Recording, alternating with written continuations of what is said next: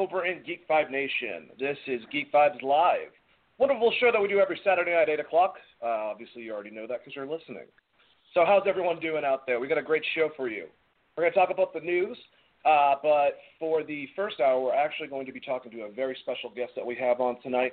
Uh, an excellent writer uh, that's up everyone's alley when it comes to, you know, cartoons that all of us grew up with. Uh, his name is Ernie Altbacker. Uh, he wrote uh, different type of storylines for Spider-Man the animated series back in the 90s, uh, Static Shock, Ben 10 Ultimate Alien, Green Lantern the animated series, and also part for Justice League Dark and the upcoming Teen Titans The Judas Contract.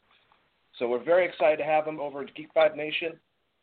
Hey Ernie, how you doing? I'm doing great. Good to good to hear from you guys. Dude, great to have you on. Um, let me introduce the other guys, obviously, on the show. Juwan, how's it going, man? Um, it's going great. It's going great. Everyone's doing great. All right, Joel, how you how you doing? I'm good, man. I'm just excited to talk to Ernie. Absolutely. Let's Oh, get man. down to that. So, Ernie, I just want to let you know that I'm a huge fan of your work. Um, you know, some of the stuff that you've done in the past. I wanted to ask you uh, specifically. Uh, you worked on Spider-Man the animated series. Um, I watched the whole thing back when I was younger. I was born in '85, so that was like prime time when I was a little kid. Um, what episodes in particular, or, or story arcs, did you work on? Um, you know, that was my first job, and it was a great introduction. Um, Yeah. uh, heck, you know, um, I am. Uh, I worked on the Secret Wars storyline. Um, nice. and uh, so I was I was staff writer for the last season of it. And what staff writers do is kind of whatever the story editor slash producer, who was John Semper, is a great great writer, and uh, I, I owe him a lot for really leveling me up and, and teaching me so much. Um, it's whatever he wants us to do. So we sometimes had to work on scripts, and we didn't really know what the script was. It was just like we need the scene kind of redone this way, and so you're you're kind of hands sometimes. And in in that job, it kind of went that way. So, you know, I, I was just happy to be in the office and working on Spider-Man, and uh, God, it was such a great job because we just have to go in twice a week and uh, Mr. Semper would buy us lunch, and we would be talking about what would the Rhino talk about with Doc Octopus. You know, like he's a scientist and the Rhino, Yeah. he's kind of dumb. You know, where are they going to get together? so it was just kind of a blur, uh, but it was great. You know. Oh, that's awesome. And I, I, I remember the Secret Wars episode. Actually, I watched it off of Hulu not too long ago, uh, a lot of it. But um, that I noticed remember was that. uh, pretty accurate um, towards the source material, as, as as far as you guys could do, you know, with the animated series in that direction. I was going to ask you about just if you could give me any type of information with uh, Teen Titans: The Judas Contract. How close of an adaptation are you guys from the actual Marv Wolfman, uh, George Perez classic? Uh, is it more so like kind of like how Justice League War and uh, the um, Tower of Babel were kind of similar but very different, or are you guys going for a more approach to the comics? Well, I can't talk too much about that since it's not out. I but understand. I can tell you it's it's as faithful as we could make it because everybody loves the source material. But there is a continuity that started with Justice League War, and uh, so there's differences right off the bat. You probably saw from the trailer that Cyborg's not in it because he's on the Justice League proper, right? And Blue Beetle has taken his place, and Robin is Damian Wayne, right? And Nightwing already exists. So in the Judas contract, that was when he came in, was in the third or fourth comic of that, right? And the other thing with adaptations, um, and why everybody kind of gets down, it's like it's different, is that usually there's too much source material. Like there's no possible way that in 75 or 80 minutes you can get in all the stuff that's in four or five. In, in this case, it was like a double issue and three comics. So it's like five comics. You're talking about a, a lot of pages and a lot of stuff. So changes had to be made, but we were as faithful as we could be to the great source material. Awesome answer for what you can say. Uh, and the funny thing is, uh, all of us were talking about that subject in our uh, pre uh, meetup before the show. Of just, I think, and I've always said this, that if you have to adapt based on uh, original source material, you should be able to use liberties in order to tell your story based on, you know, a lot of these, like even with yours, is a part of a uh, a universe that's going forward. Um, so if you can't have Civil War exactly like Civil War, for example, or what you're saying basically with that, that should be okay. You know, it should be more of the approach of the actual story itself. Um, but you know, us well, comic fans, you included. What, uh, what were you going to say? I'm sorry. Sir. Oh, I'm, I'm sorry. Think think about with Civil War. I mean, that thing was across so many different comic runs. I, there's no yes. way to jam that into even a two and a half hour movie. You know, so you take the iconic, great stuff, but in losing some of that other stuff, you're going to have to make up new stuff, and so it will be different. Absolutely, and it, it should be different. Well, before I pass it to Joel, because we all want to ask you questions, um, I had I wanted to get, as uh, Jon Schnepp would say, super sweaty with you for a second. Um, I got a question, wow. just, just, an idea. Um, basically, I've noticed that with y'all's with your universe and what you did with Justice League Dark, with using Matt Ryan as Constantine, the idea of what animation can do as far as having crossovers between someone like what recently happened with the Adam West Robin and stuff like that. Y'all's New 52 universe, the past one, uh, you got the CW shows with a lot of actors. One of my favorite stories, what I'm trying to get at, is Crisis on Infinite Earth. And if you were to adapt that, you couldn't do it exactly like that. But is there any possibility or been any talking of trying to do like a crossover between different teams, even if it be like the Bruce Timm era Justice League with y'all's or or something like that, maybe Crisis related. I know that this is super duper nerdy, but I had to ask it since I had you on the show. Well, uh, they already made a Crisis on Two Earths, right? Uh, DVD, which well, uh, was really good. Well, I wasn't referring to Crisis on Two Earth. It was uh, the uh, basically it was a crossover between the multiple U, uh, Earths within the DC universe. Um, oh, and okay, kind of a multiverse with animated and movie stuff too, obviously. Ah, well, you are asking like the low man on the totem pole a, a question that's up in the ether you know, I, I have no idea how they decide okay. like what what's going to happen, you know, with with those type of things and who they use here and in an animated movie versus who they use in a, in a in a feature live action film. You know, I, I'm yeah. sorry to disappoint you. I just got nothing on that. Hey, I knew my question was really big and kind of ridiculous, but I was just going to ask it anyways. Even like I was thinking of Stephen Amell playing the Green Arrow in one of uh, your animated movies, you know, in the future when you introduce him, uh, something to that realm. But uh, I'll pass it to Joel. Oh, they and, they would uh, go for that. You know what? They they would they would definitely want to do that. It it all you know is works like with scheduling. can it happen between the shows and the scheduling and and and stuff like that. So, yeah, yeah. All right. Well, I appreciate you, uh, at least for me so far, answering my questions and just being out with us. This is really awesome. I'm totally geeking out right now. I'm sure Joel is too. So I'll, I'll pass it over to him. Yeah, I'm right. super sweating, guys. I'm super sweating. The um, there were some good answers there, especially your uh, your Judas contract answer. I thought that was very well done, considering I got just enough information. I really don't need to know much else until the movie comes out. um, and it's good to know. It's, it's exactly what I figured it was, but now you've definitely solidified it.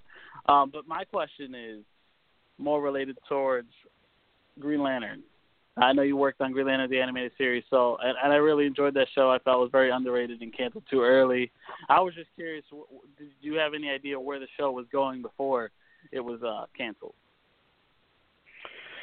Well, um, you know, there there was just a lot of stuff that was being set up, but uh, I think it would have gone into um, the war against the Yellow Lanterns as, as a stepping stone to maybe Blackest Night, you know. Uh, but uh, but again, you know, I was staff writer on that, so higher ups than me would would have decided the arc that we take, and then it would have been, you know, I would have been one of the people trying to execute that vision.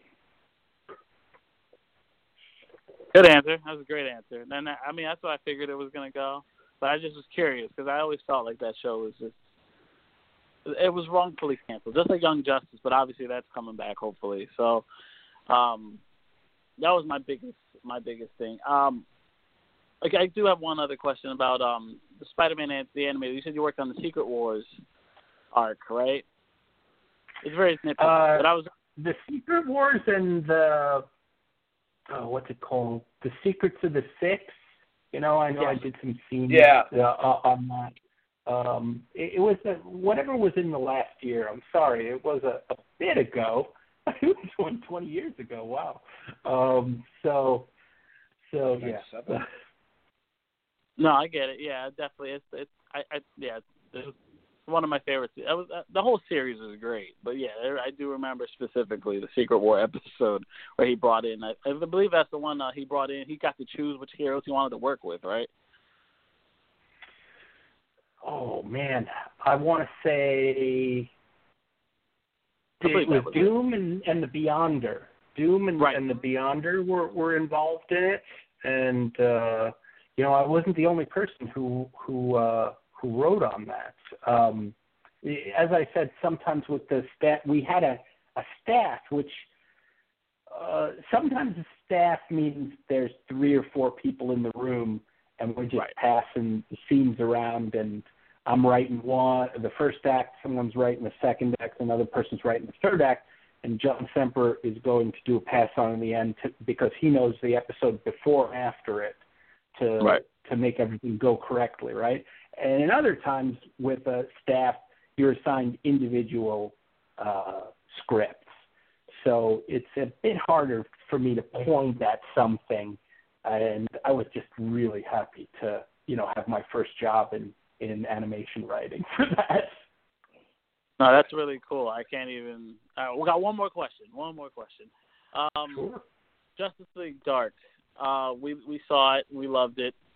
Um, where, where did you get what what influenced the story for Justice League Dark? Do you have an idea? Oh, sure. Um, well, obviously the uh, the comic book uh, influenced it. Uh, it's uh, Milligan and Lemire, you know, and and I kind of enjoyed that. Uh, but they wanted to do a brand new story, so J.M. DeMatteis uh, wrote a story and I wrote a story, and then they kind of got put together, and then I wrote the script for that. Um, and they they just decided, uh, you know, uh, for, from some of the good ideas that came out of the room with uh, Mike Carlin is the DC rep who who oversees all of these superhero long form movies and many other things. And James Tucker is the supervising producer on uh, this continuity. And um, and so we, we kind of tried to tell the the story that balanced everything out, that could do a good introduction to the world and also tell a compelling story and have great action and and uh, fun in it. That was good. That was great. I actually believe that was one of the better animated movies that they've done recently. Especially, and the story was great. I, I can't even I can't argue about it. So I was very happy with what I saw. But yeah, I'm done with my questions. I guess we can move on to Juwan. Oh, you know what? I do want to get one more thing. I, I didn't say his name. I, I can't believe I didn't. But uh, Jay Oliva directed Okay. that, Yeah. and boy, oh boy, I I wanted to work with Jay, and he just did such an awesome job. I mean, the script that went in, you know, I wrote out action sequences, and I tried my best to do how you know the, the best ones that I could to think up some good magical battle stuff, and then Jay Oliva just took certain points of that and made it so much better. He was just the wizard of magical battles, uh, and I, was just I was just astonished, you know, where I was like, Yeah, I'm a damn, that's gonna make me look pretty good here, you know. like Yeah. that Felix Faust battle, that Felix Faust battle is fantastic. It has ebbs and flows of the battle. It is just great. I was I was psyched as you guys to watch it. You know, I'm a I'm a huge I fan. love watching it. Definitely love Yes. watching. Uh, he's. I love the the Dark Knight uh, Returns that he did. Uh, I mean, he's he's every one of his movies that he's done or been a part of have been gold. So yeah, I didn't even realize that. Makes sense though.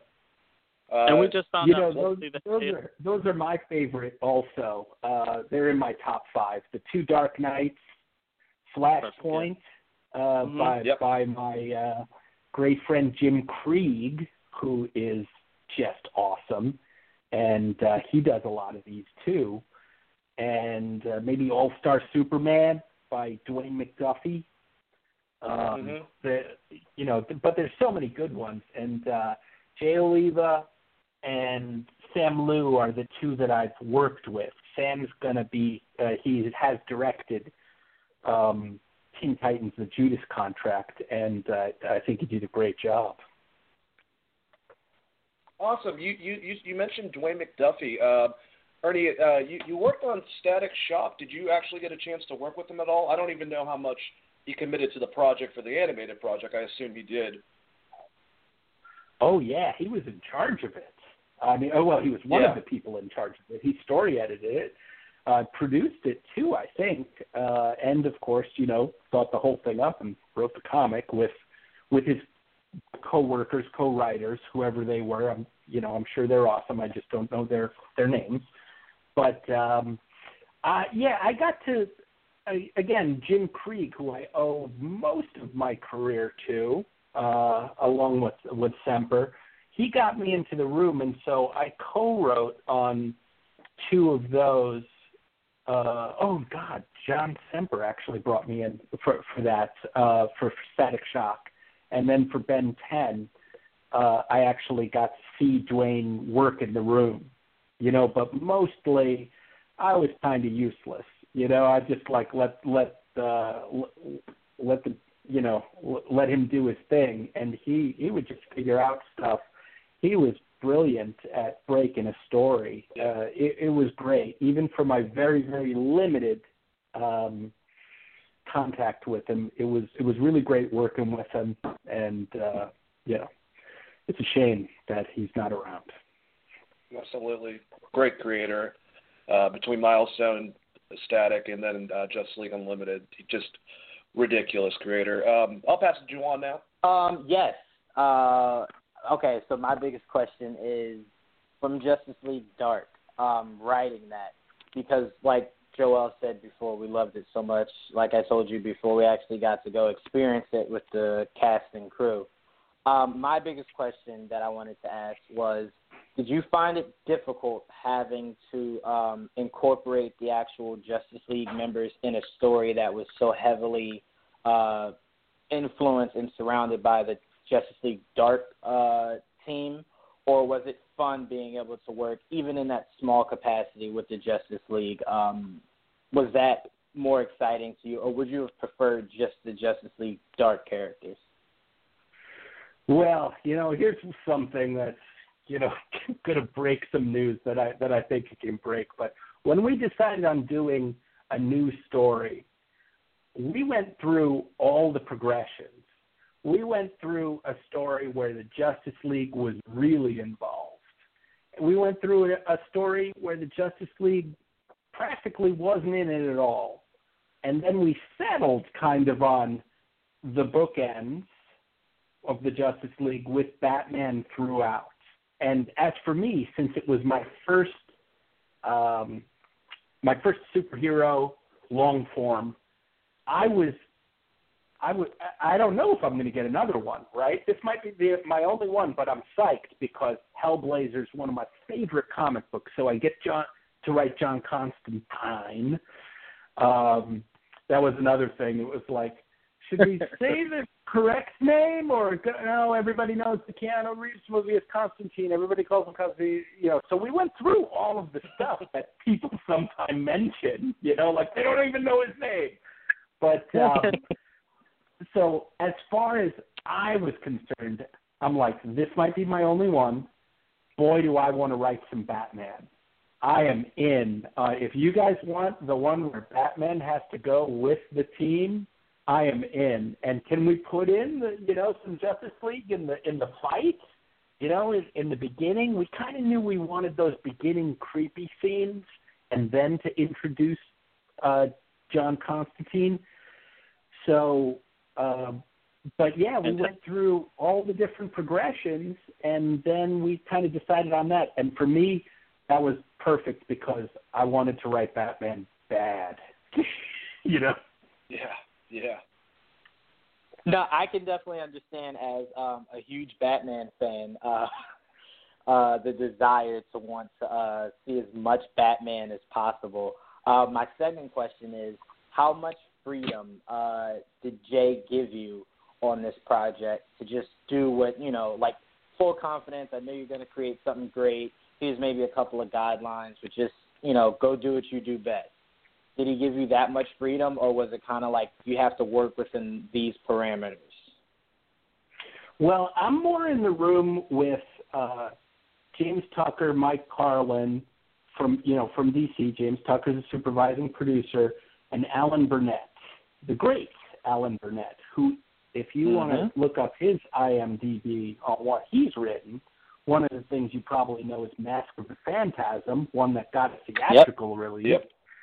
So um, he kind of oversees the writing of many of these long form projects, right? So I mostly go with him, but that troika, that triumvirate, they gave me a lot of latitude to pitch them an original story with also uh, bits that they wanted from uh, J.M. DeMatteis's outline to to be in it also, and it was kind of an amalgam of that, and and then they were just like, okay, you know, uh, go and write this script, and uh, and then we'll throw rocks at it, and there's draft and draft, you know, draft after draft of the script, refining it, going, man, we might need an origin story for that guy because it's not coming through in this draft. We really got to, you know, pump that up. And uh, ah, people people kind of get, uh, you know, people kind of get Dead Man's powers. We don't have to have him say something about like what he gets to do, you know, because we'll just show it, stuff like that. But I guess the uh, the short answer is yeah, there's a lot. There's a lot of freedom, a lot of creativity that they give you, enough to hang yourself with, I guess. Right. Nice. uh, okay, so my other question is, uh, I have just two more questions. So I guess my third question would be, in that writers' room that you said you're in there with all those guys, James Tucker and all those guys, how, uh, how can I put this? How is it like very stressful, and is it kind of like, I, I don't want to say scary, but kind of does it kind of wreck your nerves a little bit or intimidating being in the room with all those guys having to create um, the stories as as you've done? Well, I'll tell you what. The first time, yeah, I was I was a little bit nervous because I go in with a story that they haven't heard, and I was going to pitch it. And um, if it's terrible, they may just get another guy, or they they're going to just pound it to bits, you know. But um, they just added so much to it, and uh, it was it was really a great experience. So after that, it, it was it wasn't scary at all. I, I look forward to it. Absolutely, absolutely. I, I I know from someone who's just starting to get into uh doing writing how um terrified I'd be being in a room like that.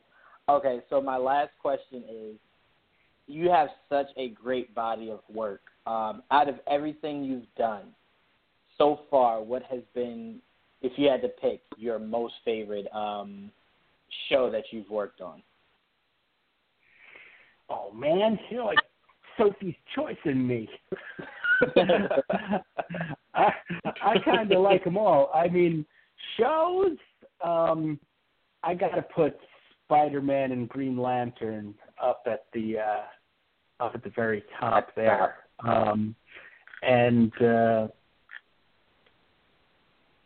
and as as far as you know, these last two projects, the Justice League Dark and Teen Titans Judas Contract, they were some of the best experiences of of my life to, to be able to to do that you know but um then there's a, a uh well justice league action was so fun too. I didn't get to do as many as i wanted because um let's see. I was doing scooby doo in the wwe and then alan was like you you want to Oh, yeah. try one of these justice league actions? And i was like heck yeah i want to try one of those.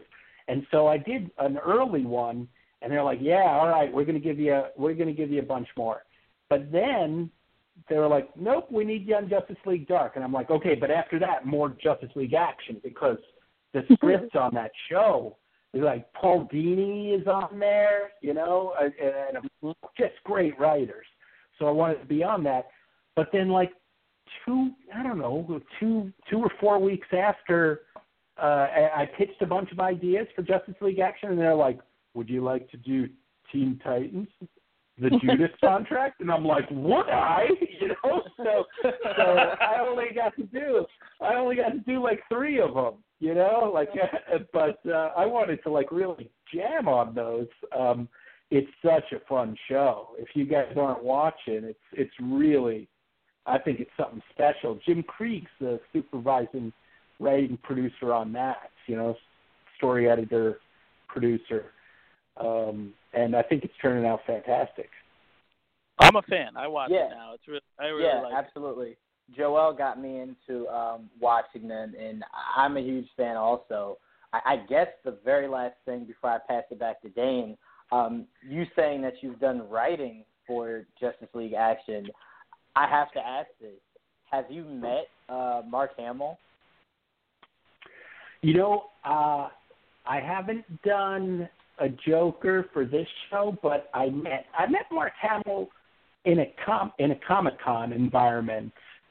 You know, at kind of like a mixer, uh, and he was really nice, man. He he he did the Joker voice and everything. It was years and years ago when people didn't know know that he did the Joker. It was whatever the first show that he did the Joker on. Was that Batman the animated series or was it something Yeah. later? But like like people didn't know that much uh, uh, about the, that time about like how good he is at doing voices. Like he told me a story that his sister didn't believe, so he had to do the voice on the phone while he was talking with her. It's like you're you're not the Joker, you know.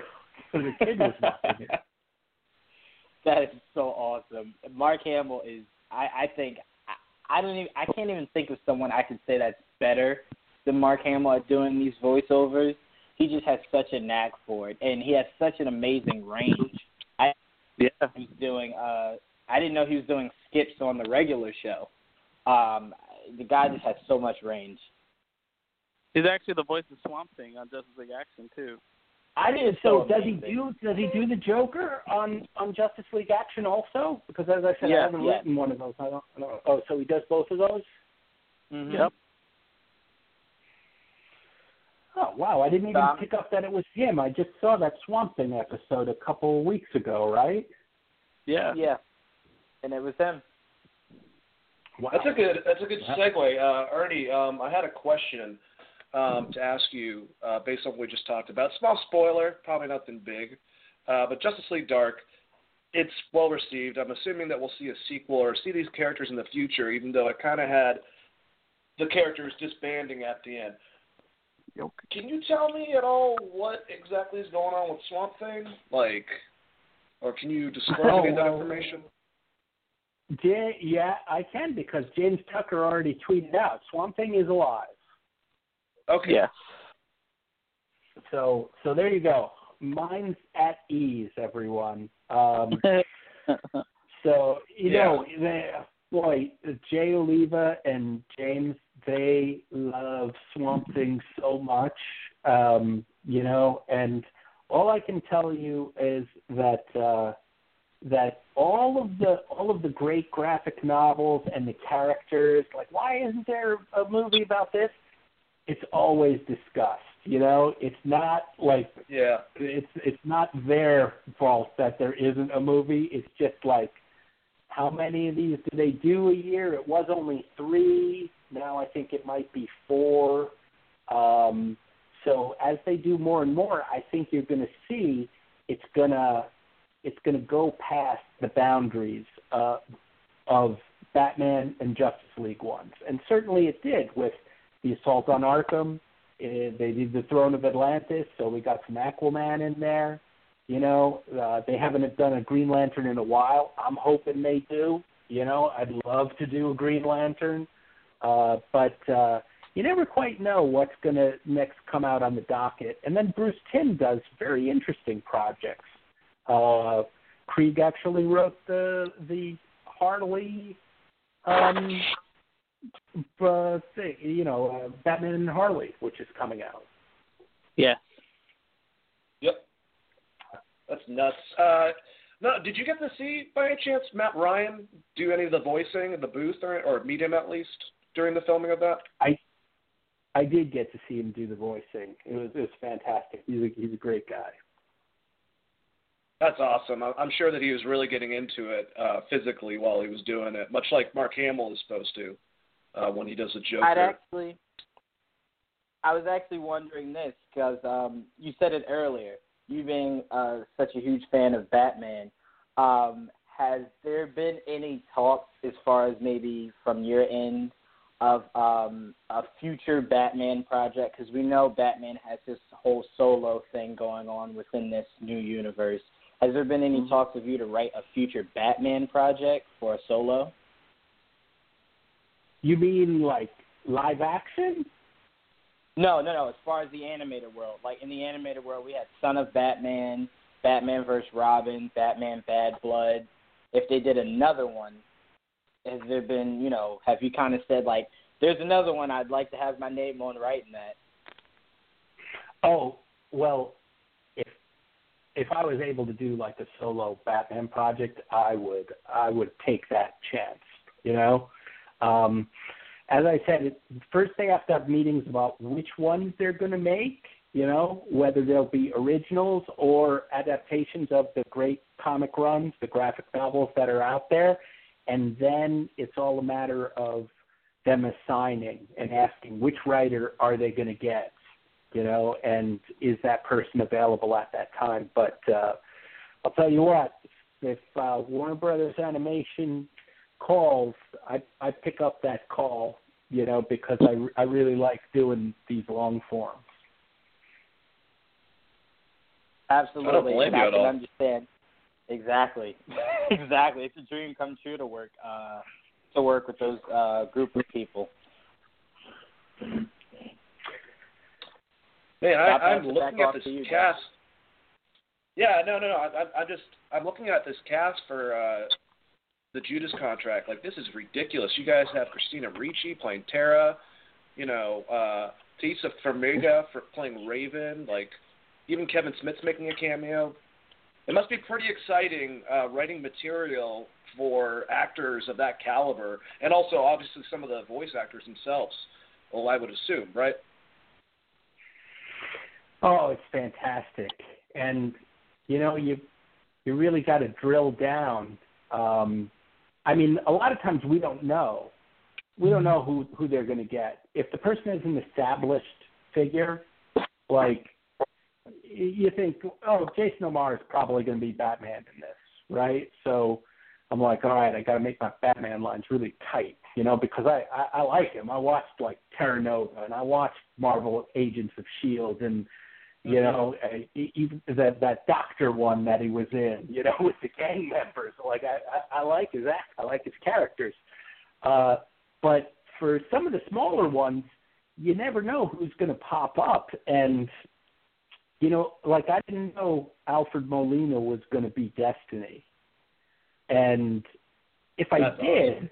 I think I would have been like, can we blow out some Destiny scenes, you know, and like have him talk more and stuff like that? I would I would have been like, let's get some more Molina in there.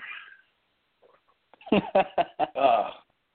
I completely understand that. I just it, that's got to be cool. You know, it's all, all this is geeking out of concept of us trying to live vicariously through you telling us all this type of stuff, basically because yeah, I mean Rosario Dawson played Wonder Woman in the last script you're involved with. I mean, these are some big time actors of our time, so that's so cool. Uh, definitely have an amazing body of work. Uh, I guess now we'll move on to some of the news. Um, would you like to join us for like a little while and talking about some of the stuff? Yeah, sure.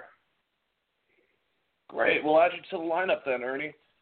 So basically, the, the way that we've worked it out is um, I'll go over to and open up a, a subject, and then I'll pass it to whoever, and then once they're done, you know, keep on going until we're around the circle. I, I don't think I had to explain that, guys, but uh, oh well.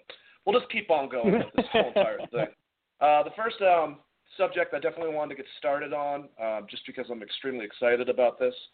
Uh, a little movie called Logan. It's coming out soon. Um, we're gonna be seeing it within the next like what I think two weeks, and yeah, early reviews are are just outrageous. Uh, people are very very happy about this movie. Critics, a lot of the people off, online that I listen to, very happy. All I'm hearing is good things. Uh, talking about like if this was near Oscar seasons, how how good of a performance Hugh Jackman is, and very I've heard Hell or High Water. I've heard it compared to um, No Country for Old Men. Like this, this is pretty incredible coming from Fox, especially a company that a lot of people like to get onto uh, about you know, and it's it's equally understandable uh, them meddling in on projects in the past. But you know, we, we look at Days of Future Past and how that turned out. Uh, we look at Deadpool, um, even Apocalypse in, in in certain sense, like certain parts of that. Um, and going forward, I definitely have a a lot more faith, if I should say, in Fox. But um, well, I'll go to you first, Ernie. Um, what are you looking forward to seeing Logan? Um, what are your expectations, and do you think that it's going to do really well in the theaters? I think yes, it's going to do well in the theaters, and I can't wait for this movie. I mean, like I didn't know anything about it, and uh, I was like, oh, old Wolverine. This is like it kind of reminded me a little bit of uh the Dark Knight Returns. You know, I'm like, oh, they did a story like that.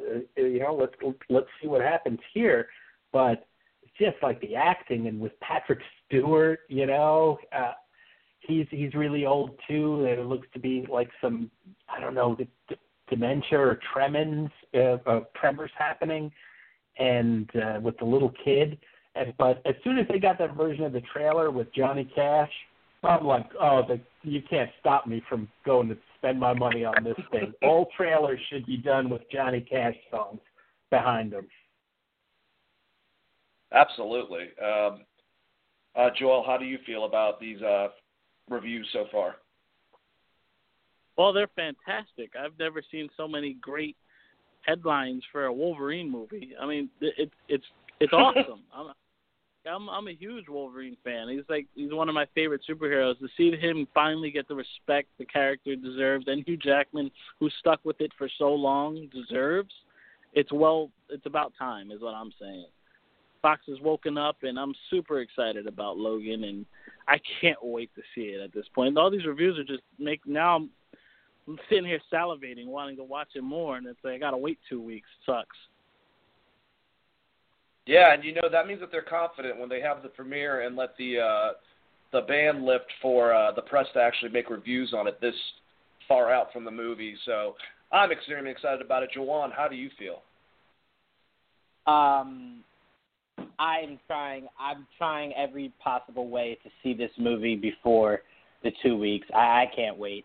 Um, it just so much about it just screams. And what we discussed this a few weeks ago. What I love about what I've seen from the trailer is that if you've never heard of X Men or Wolverine, it doesn't scream superhero movie. That's what makes it so special. Is that it could literally cater to both both sides. People who have never maybe heard of Wolverine, who might get that hell or high water feel from it, who might even think it's a western. Um, and then the other half that are diehard X Men and Logan fans like we are, that have been waiting for this moment, this kind of film. So I think it's being able to capture both sides of it, and it's just so beautiful that we finally have this type of Wolverine movie. Yeah, I completely agree with you. All right, the next question involving this. This movie is already doing is already getting built up. Um, I think they're projecting at 80 million opening weekend. I think it's going to make more than that. I wouldn't be surprised if it makes 120 uh, if not more. I think I think Deadpool, if I'm not mistaken, made 150 opening weekend. Actually, that might have been more than that too. I wish I had. But um, the question is, Hugh Jackman has said this is his last movie. Uh, based on Ryan Reynolds' uh, little things that he's been saying, and if this movie's successful, and also James Mangold, the director of Logan, and also Walk the Line, obviously, in 310 to Yuma. Um, he stated that he would love to do a movie with X23. Uh, now, as as far as we know, X23 could die in this movie, and he could just be saying that, uh, you know, not based off of anything. But my question is to you guys: Will Hugh Jackman be back as Wolverine in some way, shape, or form after this movie? Let me start with you, Ernie, again. Man, I don't, I don't know. I would love it. You know, I was bummed when he said that because he's the perfect guy for Wolverine, but um he might just look for, you know, different creative challenges. Um but then if they offer him a big enough pile of money, he might do it, you know? Like I I I just don't I don't know. I kind of take him at his word. I think this might be the last one. Yeah, and I mean that that might inevitably uh-huh. happen. Uh, Joel, how about you? What do you think? I I want to take him at his word. You know that this is his last one, but as you know, I don't want it to be his last one. I do want to see him do one more time with Deadpool, and that's how it should go out. But you know what? If this movie is as good as it is, maybe it's maybe it's better that way and you know, it is what it is. Yeah, I mean it's understandable too, and I wouldn't mind. See, I really, if if we're not going to get Hugh Jackman back, I'd love to get this X23 character involved in what's going on going forward instead of just keeping her in the dark. But uh, who knows what's going to happen? Juwan, how do you feel? Do you think that Hugh Jackman will be around past Logan?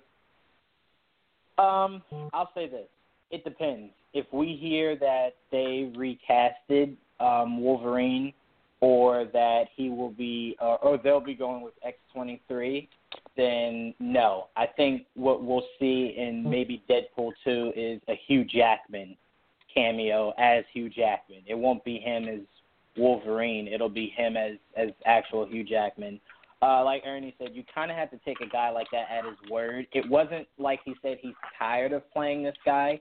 He's just physically getting to the point to where it's just way too much to be that ripped and that jacked um, at the age that he's getting at. Uh, is just way too much for him. So I mean, I take him at his word because honestly, he said if he could keep doing it, he would keep doing it. So I kind of believe him, but I will say it depends. If um, we don't, this new X Men movie that Sophie Turner mentioned that was coming out, if we hear X twenty three is going to be in it, or um, they're recasting, then no. What we'll see Hugh Jackman in is just as himself in a Deadpool movie. But if we don't hear any casting rumors or changes, then yeah, absolutely. Wolverine will be in Deadpool too. See, that's mean, what I'm wondering. I can actually, I can actually see that if, if there's a new X Men uh, adventure in the continuity, I think it's going to be X twenty three. But if they can think up a good enough story and have a great script where Deadpool has to look up Wolverine for some reason and they go out on a buddy comedy superhero movie, I think he might do that as long as he doesn't have to be like ripped. He's like broken down. It's like stop bothering me, Deadpool. I think maybe then, you know, but I don't think he wants to be the standard team up where, you know, like a big bad comes and is busting up the city and he's one of the team that has to attack that guy. I think that part is over for him. Yeah. No, and um, hey Ernie, if you want to steal this idea, you can completely do that. I think they should do a movie called Deadpool and Wolverine versus the Savage Land, and that's all it is. The two of them just get dropped in there, and it's hijinks based on that. Maybe they get like uh, Andrew Garfield to play Fantomex or something like that to throw a little bit of flavor in there. But um, I'm just kidding. Consider it stolen. Okay, great, great. Well, just give me some type of credit, something like that. You know, shout out, if you will, a tweet. But anyways, um, let's keep on going with this news. Uh, you guys talked about it um, already. Uh, let's talk about this this quote that Sophie Turner says. Basically, she says that new X Men movies are set to film soon. So this this going forward movie with the X Men universe is actually going to be real and apparent. Um, obviously, she's staying around for Jean Grey. They're going to be doing the uh, Dark Phoenix saga. Um, I'm just hoping that within this, and I've said this a lot, there's something that happens. Maybe her as Phoenix. Maybe she sacrifices herself like she does in the comics. But when she does that, she causes the universe to go forward, and it kind of makes all the continuity come back into one. Because I know that Fox's theme is continuity schmotnuity. It's actually on the board that Bryan Singer and a bunch of other directors have seen. But I would like them to have a cohesive universe. Uh, you know, if they're going to actually keep on going with these characters. I mean, they already picked. They play a great Cyclops. They picked a great uh, Jean Grey. I like a lot of the kids. I like um, uh, the actor that plays uh, Professor X. I can't remember what his name is right now. I don't know how. Um, but uh, either way, what do you, how do you feel about? Thank you, James McAvoy. How did I forget that? Anyways, um, Bernie, how how do you feel about this universe based off the Apocalypse movie going forward, and how are they, or or do you think they're not going to at all, going to get like Deadpool's timeline and their timeline all synced up? Boy, oh boy, I I would I would only be guessing, man. I would only be guessing. But you know what? I I figure that they got some great writers on it, and sometimes you just have that idea where it's like, oh my God, if we do that, everything works, and all of these, you know, nitpicks will go away. Um, so that's what I'm hoping for. But uh, I haven't the slightest idea what they're going to do. I'll just wait wait around for the movie. I do have a side question though from, from earlier.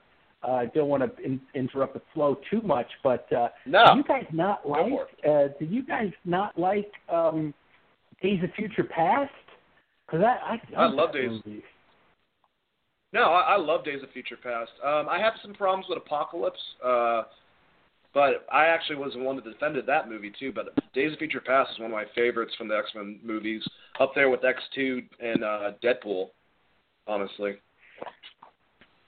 Oh, okay, okay. I think I just like when you were saying saying that you were giving me examples of ones that that you thought had problems, but those were probably the, the examples of ones that you really enjoyed. So I'm sorry. Go on. Ask the question to the other person. No, no, you're fine.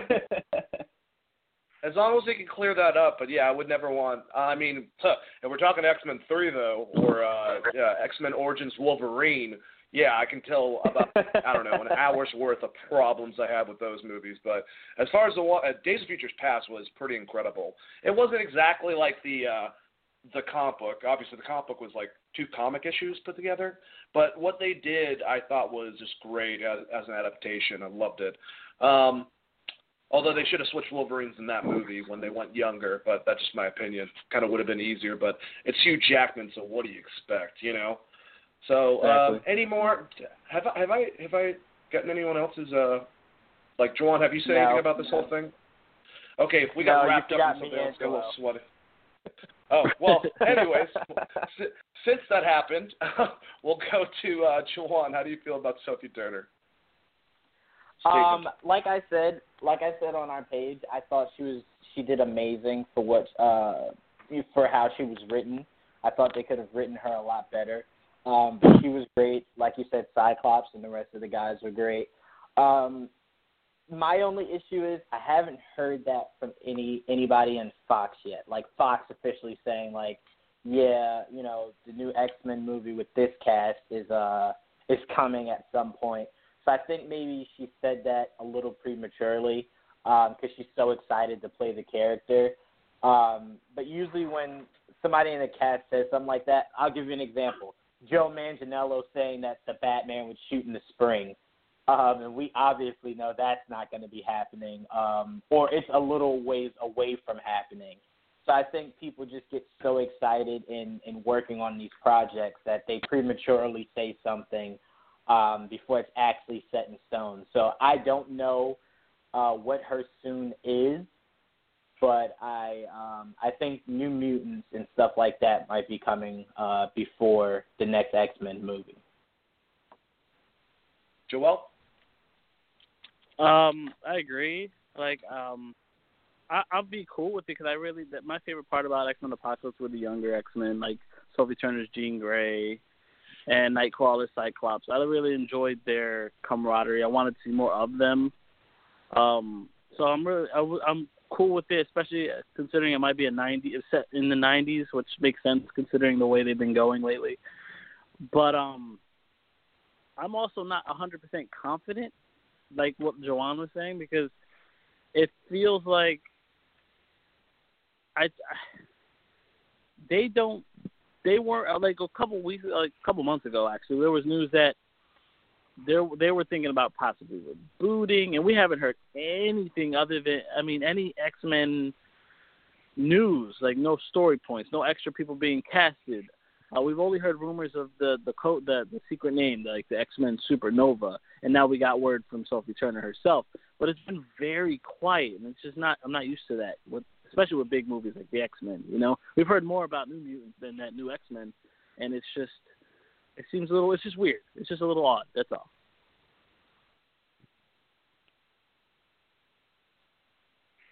Yeah, I definitely um I definitely can I, I back exactly what you were saying. It is a little bit weird. Um cuz you know, that's such a huge project, especially for Fox.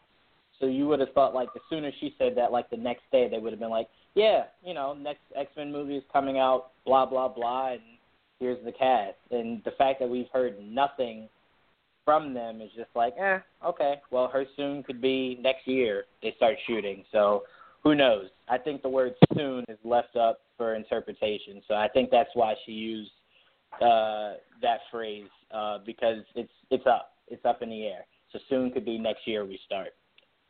Right. I'll give I'll give you a little inside baseball on this. Yes. Um, she when she said it, she totally believed it. But look, she's in the movie. You're asking me these questions. She's in the movie, and for some reason, it's wrong because there's stuff swirling above her, and it could be anything. It could be slots of the. It's like, oh no, we've got our big reboot of blah blah blah at that point, and so we might push this to another summer, or we got to move it up, or something, uh, or we lose, or or they lose a director, or or they finally got the budget, and the budget was three hundred million, and Fox went, whoa, you know what? We got to rewrite the script to where it's only two twenty five. There's all these factors, but the only thing that I can tell you is that everybody creatively involved in the project wants to to make the best superhero movie that will blow you out of your seats. There's no one there going, you know what? You know what will really cheese off all the fans is if we do this thing. So let's do that and piss off those guys at Geek Vibes. Yeah, I'm, I'm, No, I'm, I'm I- well. I'm hoping that they don't.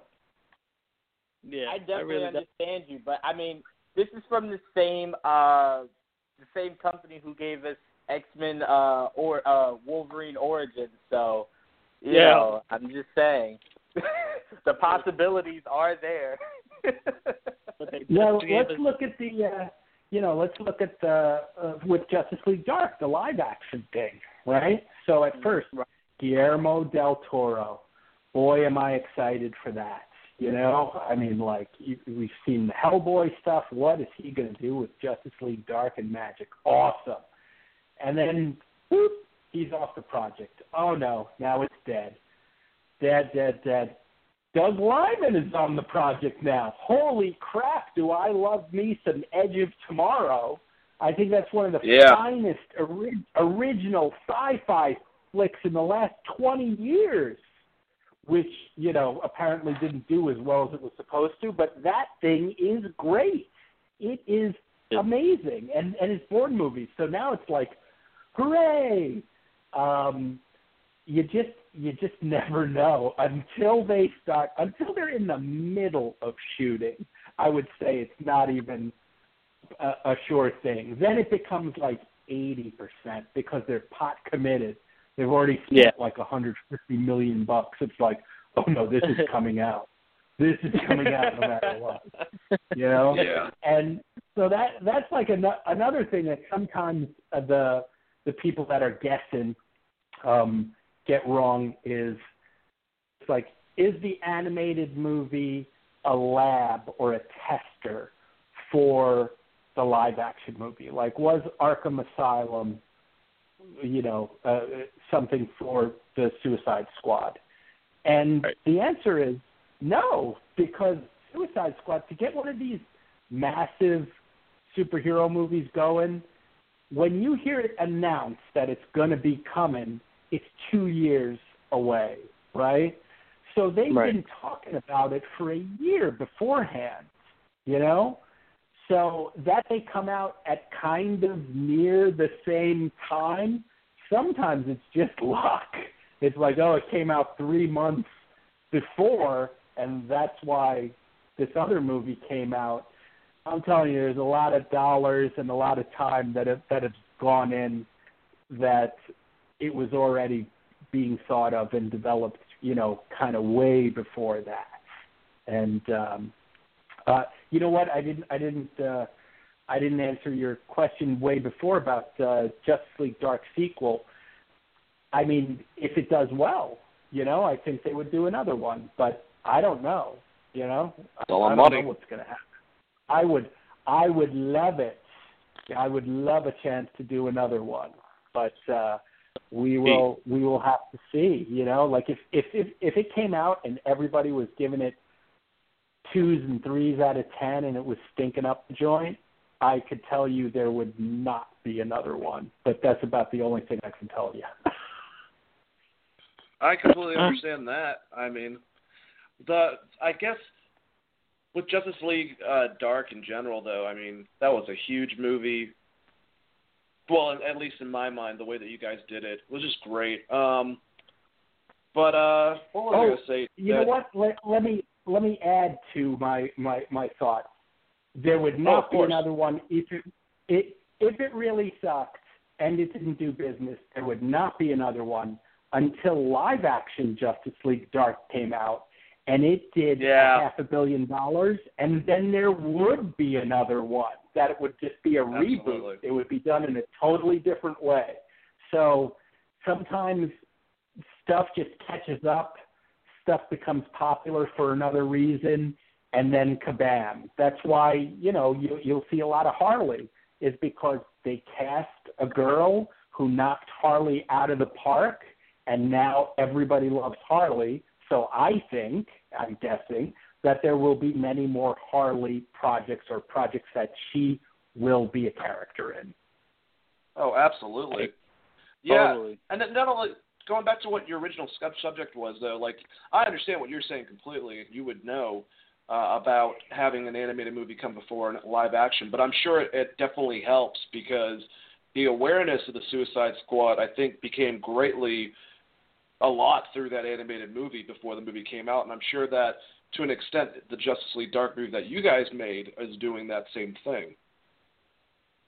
Like I would think that the live since they knew a live action movie was coming in the Suicide Squad, that the animation department said, you know what, we should we should do a movie too on it and and get it out there at, around the same time because if people like it, then they'll they'll give the animated movie a chance. Same thing with Justice League Dark.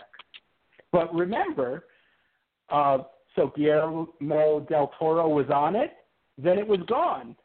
You know, now right. now the live action thing is dead.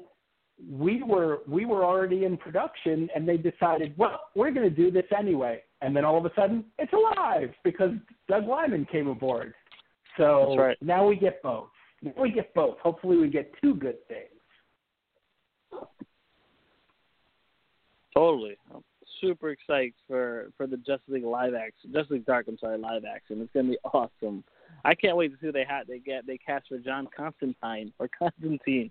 I prefer Constantine. That's just the way I, I I'm used to now, at least. But um, what what's the next topic, uh, Dane? Well, uh, we'll move on, but I just wanted to make sure, Ernie. I mean, and by no means am I trying to kick you off or anything like that, but I know we had you for an hour. It's now 9:02. Do you want to continue with us, or do you have to go at all? You know what? I do have to bow out if, if that's okay, and then this way I give you Absolutely. guys a full a full hour to make fun of me while I'm gone. You know, but I'm listening to it. No. But I'm going to listen to it, and I will send. You don't make me fire up a Twitter war. No, I, I'm like the worst. I'm the worst online person. I had to call you on, and I was like, so I dial my phone, and it goes on the internet. You know, I'm like feel like the old guy. I'm like, now go churn, churn some butter. You know, like I have no idea what you guys are doing here. Uh, but Um, it, it's definitely been fantastic, and and I definitely thank you all. Thank well, you. Ernie, we thank you so much. Uh, we we are privileged to have you on our show, and by all means, if you ever want to call back in or just uh, do a show with us or another segment, talk about some stuff, especially maybe after Teen Titans uh, the Judas contract comes out.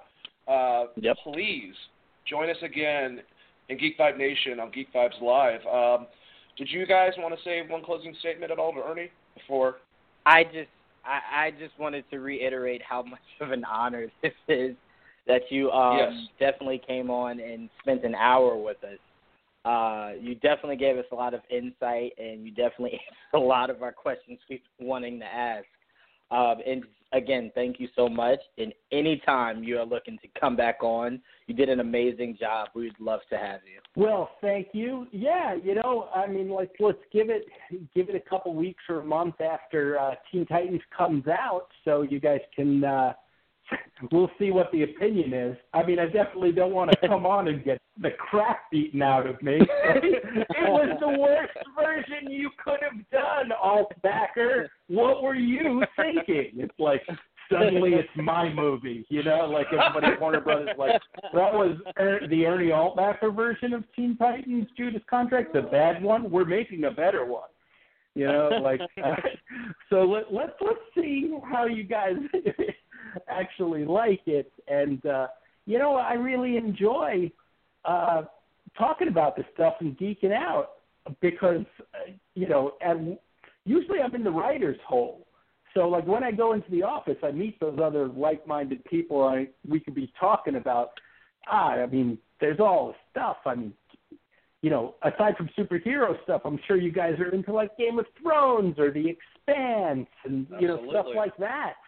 Definitely. Where you know, I'm just like I'm on that stuff, and I don't really get to talk to it with normals. You know, no one wants to hear about Comic Con, right? You know, like it's Yeah. like I met Kevin. You know, you're like I met Kevin Michael Richardson at Comic Con. Like, who's Kevin Michael Richardson? What is this Comic Con you speak of? You know, like I mean, like they don't understand, right? But I'm I'm a fan. I'm a fan like you guys. So it was really fun to do, and uh, I'll I'll bow out now. All right. All right. So uh, Again, thank you Re- so much. thank you. Really really fun Thank you. talking to you. I'll see you guys later. Bye. All right. All right, thanks, Ernie. All right, wow, that was that was pretty, that was pretty that cool. was an amazing hour. that was an amazing, amazing hour. Um, before I we, we- before I give it back Joel? to you, no, Joel's still here. Joel, no, there's a phone missing when uh, Ernie cut out. Oh, maybe. uh, um, I I'll- I will text him. Give me one second. Uh, no. okay. Joel yeah, I'll, I'll continue with the show, and No, I'll. just you. Yeah, okay, I'll I'll continue with the show. Uh, we accidentally kicked Joel off. It happens. It might have been me. Um, apparently, I don't like Joel, but uh, I'm gonna bring our next guest uh, for the rest of the show on. Uh, Nick, what's up, buddy? Did you get to hear the end of the interview? Uh, yeah, I got to catch the last little bit of it, man. That guy sounds awesome. That guy sounds like a Yeah. fucking just great person to to sit and chat with, man. Like, Absolutely. dude, yeah, that that was great. I I I thoroughly enjoyed what I caught of it. Hey, uh, Joel, sorry Dang. about. Uh, I think I think I exited your call when I was exiting his because he hung up before him. I'm about to say, I'm like, what happened to me? I don't know. I freaked I out. I was like, "Oh my God, where did he go?" God, no. All right, well, we're fine. I am so guys. I'm I'm like I'm like all like geek. Like I don't know. Like I'm all like uh out of it now. Like, that was awesome. I feel very sweaty. Very very. I do really sweaty. quick. Are you are you a wanna little say- starstruck, Dave? A little bit. It was fun talking to a guy in the industry. That was awesome. Uh, Yeah, Altbacker. absolutely. it was Especially somebody Uh, who's just so real. Like, dude, that that cat was just like real, like down to earth, like like and and like just seemed to have like a genuine enjoyment with talking with us. You know, that's that's so awesome. exactly. I do want to say Yeah. this though, really quick before we move forward, that um, just a real small little nugget for you to get also, Nick. Um, in the coming weeks to possibly the next month, I do kind of just want our listeners to know all we can tell you right now. But if you love Lego Batman, stay tuned to our show uh, moving forward, definitely, because we have a Yeah. huge surprise for you guys as far as Lego Batman's concerned. Um, Nick, I'll let you know more off the air, but it's huge what we have coming. All right, back to you. Awesome. Awesome. Yeah, very excited about that. You know, finding out that information while we have this awesome guest on. Like I'm about to like blow up or something, have a panic attack, be excited. It was great. It's a great, great combination of just stuff going on. Uh, lots of fluids, lots of fluids. All right. Anyways, let's get through now. Now that we have someone that's very uh, associated with DC Comics, uh, not online anymore, uh, let's get to these DC topics since a couple of them are kind of negative, but you know we'll get through them, and we have some uh, good stuff involved too. But I'm glad that we have the four of us to discuss this type of stuff. Um, first subject: David F. Sandberg in talks to direct Shazam. Uh, if you guys don't know who David is, he directed the minute the short Lights Out that ended up becoming a movie.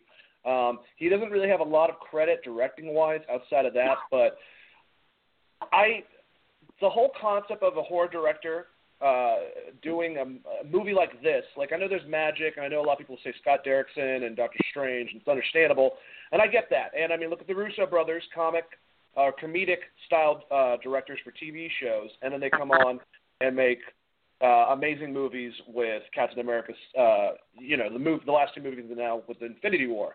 But my whole thing is this guy. Um, why are they?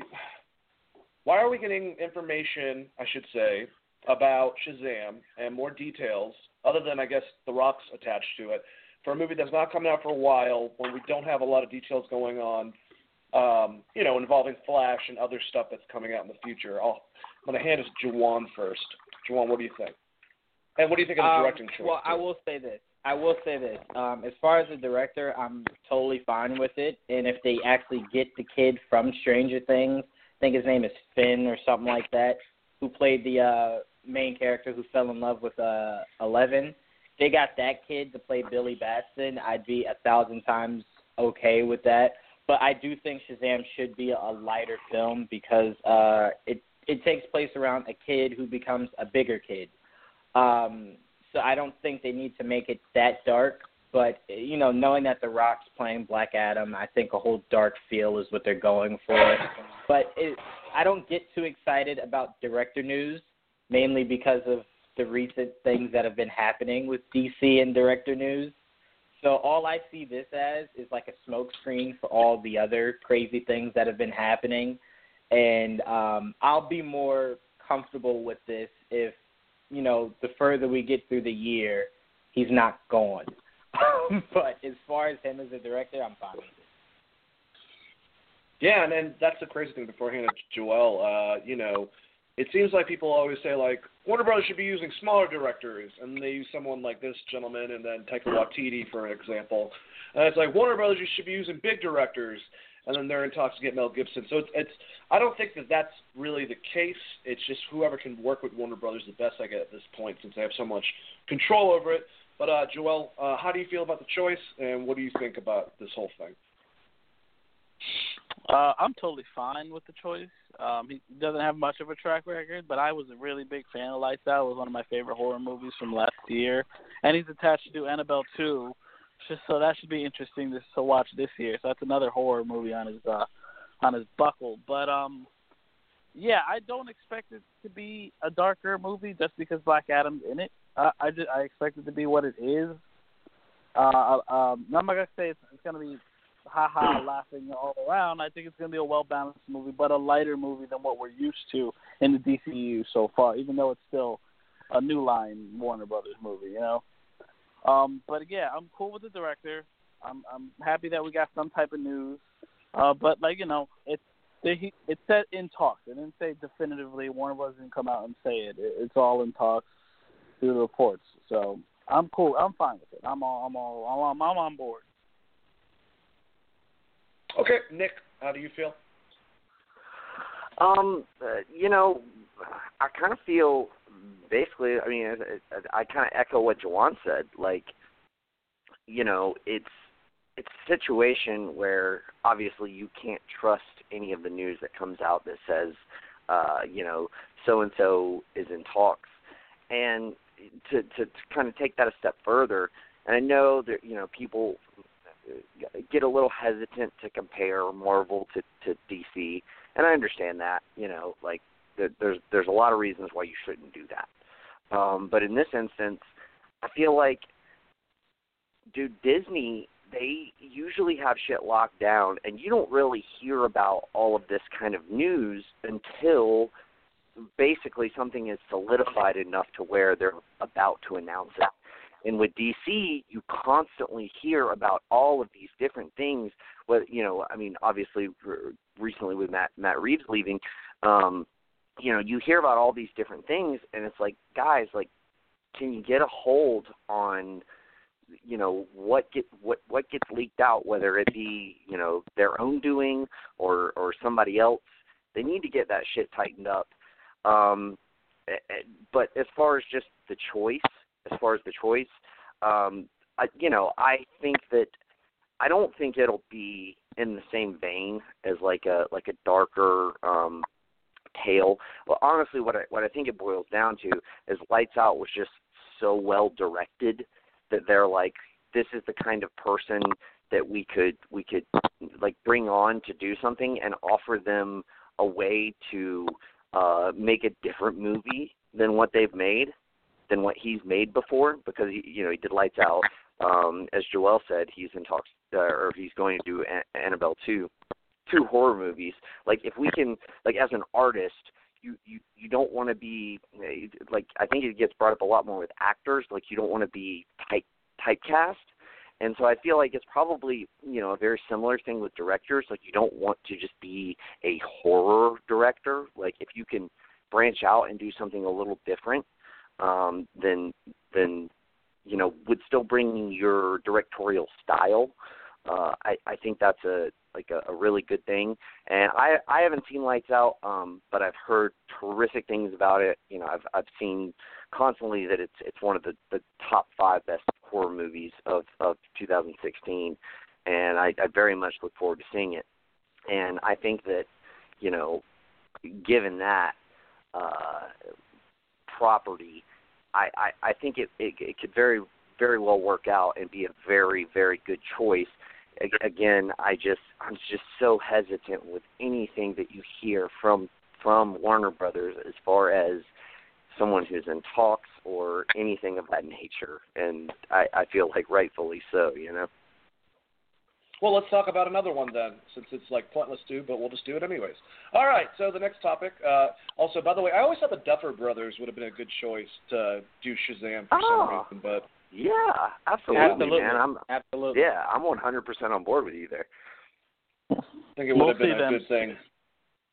Yeah, I'm sure we will see him somewhere in the comic book uh, stratosphere at some point. But all right, next thing, Mel Gibson is in talks. Actually confirmed. He even confirmed it that they are in talks for him to do Suicide Squad 2. All right, let's get to the first part. We'll leave the uh, controversial part for the next go around, but let's get to the first thing. I don't see Mel Gibson, uh, you know, working out uh, because of the fact that, that he's not going to want to play ball. Um, I don't see him taking over a project unless he has complete control over the scope of the direction of where the movie's going to be going. Um, I also have never seen. I mean, Braveheart, I'm sure was expensive to make, but never seen him do a genre film with this big of a budget. So I already think it's a bad idea. But I mean, if they were to say Mel Gibson's directing it, I mean, that's I can't be mad at that either. Uh, I'd way rather the guy that's going to be doing the Raid remake for no reason. Uh, the guy who did Smoking Ace, I can't think of his name right now. Con- Joe Um, Carnahan. Joe Carnahan to pick up Suicide Squad 2, um, way more so than Mel Gibson. But how do you feel, uh, Nick, about these whole entire? Can you believe that it's actually true that DC is pursuing Mel Gibson to direct Suicide Squad 2? I mean, I can absolutely believe that they are pursuing him. Again, it goes back to what I said earlier, and I'll I'll be brief about it because I've already you know exhausted myself at saying it.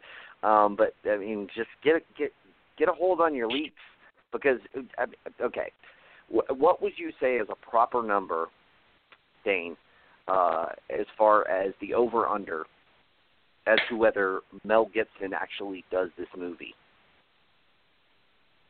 Twenty Uh, percent, fifteen, maybe. uh, yeah, maybe like maybe forty percent, maybe forty. Maybe, maybe. And and that's where I sit. Like I I agree with you. I don't think he's going to do it. I mean, I I totally buy the fact that uh Warner Brothers wants him to do it. It makes absolute sense. Mel Gibson is a terrific director. But the only the only like slight redeeming quality, and I, I've seen this posted like a few different times as to why Mel Gibson should do this movie, is to kind of get back in the good graces of Hollywood. Um, Mel Gibson doesn't need to get back in the good graces of Hollywood. Yeah, he's fucked up. He's done some bullshit, but like to do like Suicide Squad two, that that's not your movie to get back in the good graces of Hollywood. Yeah, I mean, if you made a really good Suicide Squad two, it would be good for your career. Um, but I I just don't see it. I I don't I don't necessarily see him being like willing to do that movie. Now he might, uh, and I would love it. I would absolutely love it if he signed on board and actually they let him make a Suicide Squad movie. But you know, like you said, Dane, do you really think that Warner Brothers at this point is going to give him the control? Because they, they only have three movies out, but there's only been one of those that they actually gave the director the control, and it is the best movie of the three of those. So, and that would be Man of Steel. Um, and I just don't see it happening, especially given what Suicide Squad went through. I mean, um, the uh, what's his name, the uh, director of Suicide Squad, he's not going to ever admit that there was this this tampering that we all know was there, but it was there, and I just feel like uh, if I'm Mel Gibson, I'm like, it's gonna be a hard pass, bro. I'm gonna, I'm, gonna, I'm but I'm gonna pass. Well, even based on Mel Gibson's comments of comic films in the past, and uh, you know his very big critiques on BVS, which is understandable um, to an extent. Uh, you know, it, it's a very, very strange concept to have him now be a possibility to direct this movie. Um, it's a, there's a lot of controversy around it. Uh, Juwan, how do you feel? Um, well, I love the idea. Uh, if he takes it, I'm fine with it. But if I'm Mel Gibson, um, I don't take it, and the reason why I think um, it'll end up being something that you know comes out that he's not going to do it is mainly because Mel Gibson does not like the idea of comic book movies. I guarantee you, Mel Gibson does not or has not read comics. I guarantee you, if he did do this movie, it wouldn't be from any iteration of that form of a comic. He'd completely take it, spin it, make it his own. And I don't think that'll end up being something that Warner Brothers will want, and that'll be the the rift that they have if it you know if they do sign him on. And I think us as fans, if it does ever happen, like it legit happens that he's going to do this movie, we should completely get out get it out of our minds of a accurate form of the Suicide Squad because Mel Gibson, I'm telling you now, I feel it. If he is on to do this, he's going to completely take it, flip it, and spin it, and make it something that we've never seen before, but visually and you know maybe through the action stuff will be so dope. But um, I don't think he'll be able to have his way with it. Yeah, I 100% agree with you there. All right, before I pass it to Joel, this just in, guys. Uh, actually, Mel Gibson is no longer doing that. He will be playing Wolverine in the next X Men movie. just let you guys know that. All right, uh, uh, Joel, uh, how do you how do you feel about these reports and the directing qualities of uh, Mel Gibson on a Suicide Squad sequel? Well, um, Mel Gibson is a terrific director. Uh, Suicide Squad, the movie, was a subpar movie. Um, it, but I think it has potential to be a good franchise if done correctly. Um, I, when I heard the reports that Mel Gibson in talks, or they they started, they're courting him because that's what the words they use. They're courting him. They're looking at a fine director to direct this movie. I thought it was bullshit. Honestly, I'm like, no, there's no way. Mel Gibson, the guy that called BVS a piece of shit, and superhero movies a bad, just the the, the idea of it a bad idea. I just I I just it just caught me off guard. I didn't expect Mel Gibson to even consider talking about. He might have been drunk. He might have. yeah, he might have been but fucked up. Is, but he did admit to talking with them. He's he's actually yeah. considering it. He wants to work with the cast.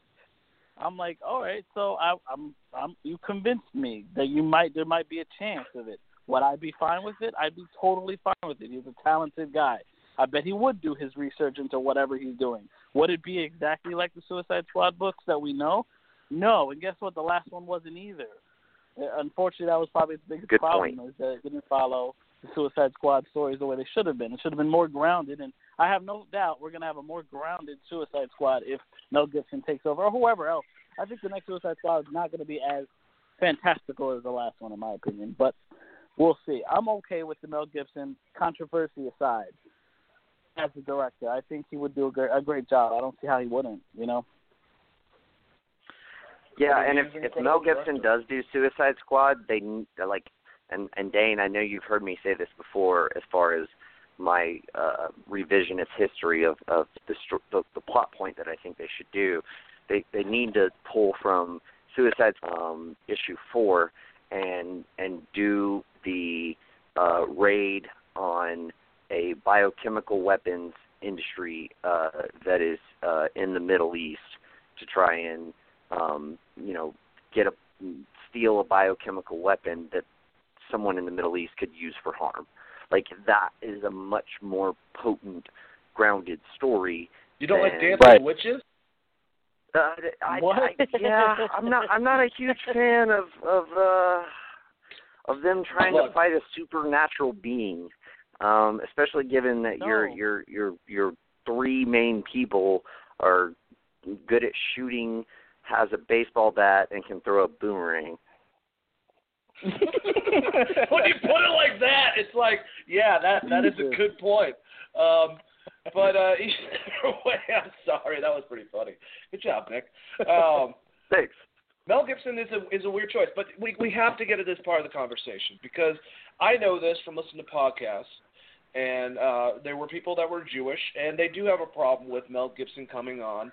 They're not too happy with the idea of giving him because he's going to get a lot of fucking money for this a huge budget film if it does well too.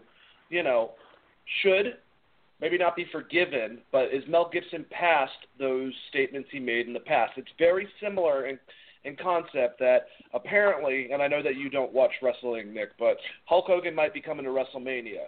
Uh, he was kicked out of the WWF and taken off of everything um, for a long time from some statements he made in the past.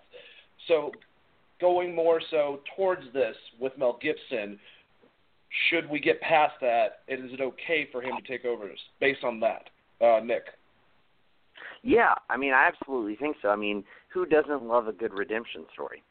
And I, I mean, I think that, you know, Mel Gibson has made obviously made some very, very I wouldn't even necessarily call them questionable, condemnable comments in the past.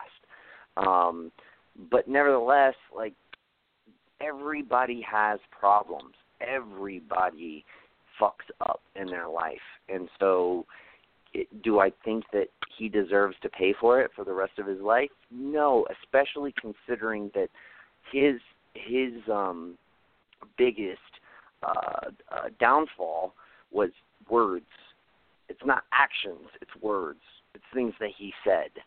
Um and I know that that like, you know, words carry a lot uh especially in today's society.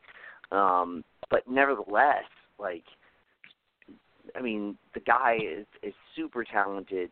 Um, you know, I I I genuinely think that everybody deserves a second chance and you know, uh in vino veritas meaning there's truth in wine, meaning when you're drunk you say what you really feel. Um mm-hmm. and so obviously he really felt what he was saying at that given point in time. Um basically about uh, Jewish people, and I think the the fact that the way he portrayed the Passion of the Christ only lended itself more to that. Um, but nevertheless, like you know, everybody's got fucking opinions, man. Everybody's and and shit. If if you guys knew everything about me, you would fucking hate me. I just know how to keep that shit close to chest, and I'm sure that's the same with all of you guys. Like if everybody knew everything about the three of you, the people would no, you guys, pride you guys would and, still like and, me. You guys still love me. oh yeah, oh yeah, Dane. I don't know. I don't know about that. Um, um I, I, but, but but like you get what I'm saying. Like everybody yeah, is, is is an asshole in in some respect and you know I, I I definitely think you know the guy's no different than any of the rest of us in in, in maybe in different respects, but in certain respects, and yeah, yeah, give the guy a second chance. What Nick? What what you're trying to say is everyone makes fun of the homeless guy that's crying on the side of Publix over by the Publix I live near. Wait, am I the only yeah. one who does that? All right. Anyways, yeah, Juwan, exactly. Juwan, uh, same thing for the question. Um, yeah, no, I, I, I somewhat agree with uh with Nick as far as everyone deserves uh second chances. The one take I have is anytime someone has a profession, I never think, you know, outside of of course a handful of, you know, unforgivable acts. But anytime someone says something, I um I always feel you have to at that point separate the person from the uh the material and I think we live in a society that finds that very difficult to do. Um, yes. I, I I mean I, I'll give an example, quite like you gave an example, Dane. Um, Terrell Owens, who had uh, off the field issues, not as far as legal problems, but with locker rooms and stuff. They're now using that against him to not be in the Hall of Fame, and I think you have to separate the two. And when it comes to Mel Gibson, albeit we are saying we do not, you know, can you know we're not with what he was saying, I do feel as though you have to separate it because the man uh, produces great work, and I don't think you should be a, you know you should condemn him from having future opportunities based off his past. So I'm with Nick on that, and I'm also on the fact that you have to separate the man from the product. Joel, do you feel the same way, or do you feel differently? Uh, I don't feel differently. I, I I don't I don't agree with m- most of what um, Mel Gibson believes in myself, but I, I agree with with Nick and, and Juwan. I think uh, you. I think he deserves deserves the chance, but also I understand what people where people are coming from. It's very he has a very ignorant way of thinking about things. He's obviously a stubborn, angry man who has issues. Yep. Um, but you know, I'm not a. He's a talented man, and there are people that like working with him, so he can't be all bad. You know, I don't know. I, I I'm not against it. Like I like I said, I'll be cool with it if he does it. I'm, I'm not against it at all. I watch his movies still, so it's not like uh, I'm like boycotting him or anything. But I don't I don't like the man personally, but that's but that's me separating his work from his, the person itself. You know. Well, and uh, yeah, No, and I I think completely that's something that you have to do. Like, I mean, I think far too often in our society, we we get on a a, a penchant for for condemning a product because of uh, a person's Right. beliefs, and uh, you know, if if your product is good, um, you know, it can kind of pass through that. Like you can you- can set set aside the fact that you're a person and you're going to have different beliefs than me. Because I'm with you, Joel. Like I, I personally don't really like Mel Gibson in the sense of his personal beliefs, but nevertheless, he's a damn good director, and you know, th- th- that's you know, I don't I don't like Kobe Bryant as far as his you know uh, uh some of his uh things uh not even Yeah. like the the whole scandal but like just you know some of his reactions and things and and uh, His attitude. Yeah his attitude and and- but but nevertheless he's one of the 10 greatest players to ever play in the NBA so like you you have to be able to separate those two Sure. I agree. I, I like having intellectual conversations like this. You know, it's it's good that uh, here on Geek Vibes Live we can talk about stuff like this. And uh, very very good guys. You guys give yourselves a pat on the back. Uh, Nick, actually, you give yourself a punch in the face. Um, anyway, okay let's keep. ow that hurt. Dane you dick Ow, you're a jerk, Dane. Why would you do that? You can tell me to do it to myself. I, I, I'll punch myself. Um, anyways, directors. So this actually, you know, keeps on going the same theme with DC. Matt Reeves out as director for the Batman. Should DC just chill the fuck out until they have someone completely in a contract? There has to be a way to get all these leaks to stop happening. Um, of him originally even being the director and uh, you know them pursuing him, and I, I'll, I'll just ask it: Who would you like to see direct who would you like to see direct the Batman now that Matt Reeves is out? Um, I'll first pass it to you, Joel. Me. Um, when I saw the news, um, I was disappointed. I'm like, I'm like, it just felt like very deflating because I'm like, why are we always get like it's always negative. It's always this. We get this, this, and then there's this giant bomb of shit that, that they drop on us, and I'm like, this sucks. But then we hear reports that it's not as clean cut as that. It's that it's not that he's he's the negotiations have fallen off, but he hasn't completely walked away. There's always a chance that he can come back on. And I listened to the video, to the Periscope that uh, Umberto had, and he said it's all a negotiating tactic by his agency, so Matt can get more money. That's what I'm hearing. At least that's what that's what's being said, and that's that's I've heard from Umberto, and I've heard from two other sources the same thing. And I don't know how true it is. I can only tell you what I've heard, and it's but it's always it was smart of the, the agency to do it just because they know that it's going to make them look bad and it's going to put pressure on them to take the stink off. So like tomorrow we get the news that Matt Reeves is back on is now and is now the director. It makes them look good again, even though it's still a negative. It's because they got this giant stink over the the the, France, the studio. The studio has this giant negative stink on them, and it doesn't matter. It's it's just a, it's frustrating. I was I was stench. I heard that news. It is. It's really stinky. It's it's annoying, and I just need it needs to end. And you're right. They have to manage it a little better. I don't mind leaks. I like getting news. I love rumors. It's just that all these negative rumors make them look bad. They got to start like they got to like manage that a little better. But aside from that, look, I don't know who's going to be the director. I don't at this point. I don't care. Just give me somebody and let it let's get going. I really do believe in the end it might still be Matt Reeves, but that's just me. All right, before I pass it, just want I, I see that we have a caller.